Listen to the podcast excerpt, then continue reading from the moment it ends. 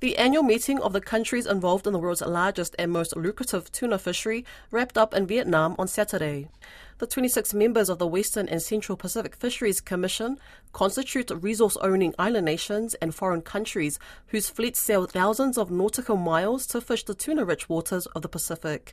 Kuroi Hawkins reports. Although polar opposites, the Commission members were able to compromise enough to adopt, among other things, a new management procedure for skipjack tuna, agree on new conservation measures for sharks, and commit to placing climate change at the forefront of all future undertakings of the Regional Fisheries Management Organization, also known as the Pacific Tuna Commission. The Secretary-General of the Pacific Islands Foreign Fisheries Agency, Manu Tupo-Rusin, said for its 17 member countries, the adoption of the management procedure for skipjack was a huge achievement. This allows us to have more certainty in this fishery in terms of setting out predetermined levels of fishing for the skipjack stock based on the performance of the fishery. And it is the first time that this commission has set down a management procedure for one of the four major tuna stocks, so it is a significant step. However, conservation group, the Pew Charitable Trusts, says it's disappointed the Western and Central Pacific Fisheries Commission did not agree to a fully binding harvest strategy for the skipjack tuna fishery. The Trust's International Fisheries Officer, Glenn Holmes, praised the Commission for adopting the modernized management plan, calling it a step in the right direction, but said the decision to make the science-based system non-binding was disheartening.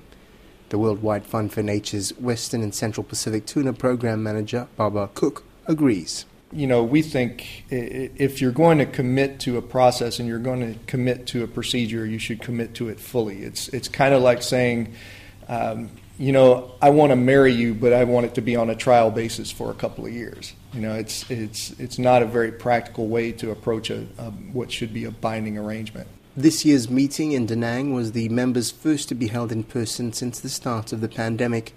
It saw a week of grueling back-to-back meetings spent poring over line after line of text that would dictate the future management of the fishery. The Solomon Islands Director of Fisheries, Edward Honiwala, headed a small delegation to the Pacific Tuna Commission in Da Nang last week. He said it was important that Pacific countries present a united front at the Commission because there were some very big players like the United States and China at the decision-making table. Well, at the Commission level, you can imagine for smaller island countries trying to push things with these bigger countries.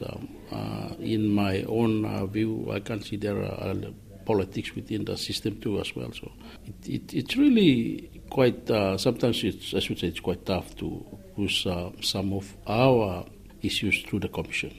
Next year, at about this time, it will be the Cook Islands who will be hosting the annual meeting of the Pacific Tuna Commission in Narotonga.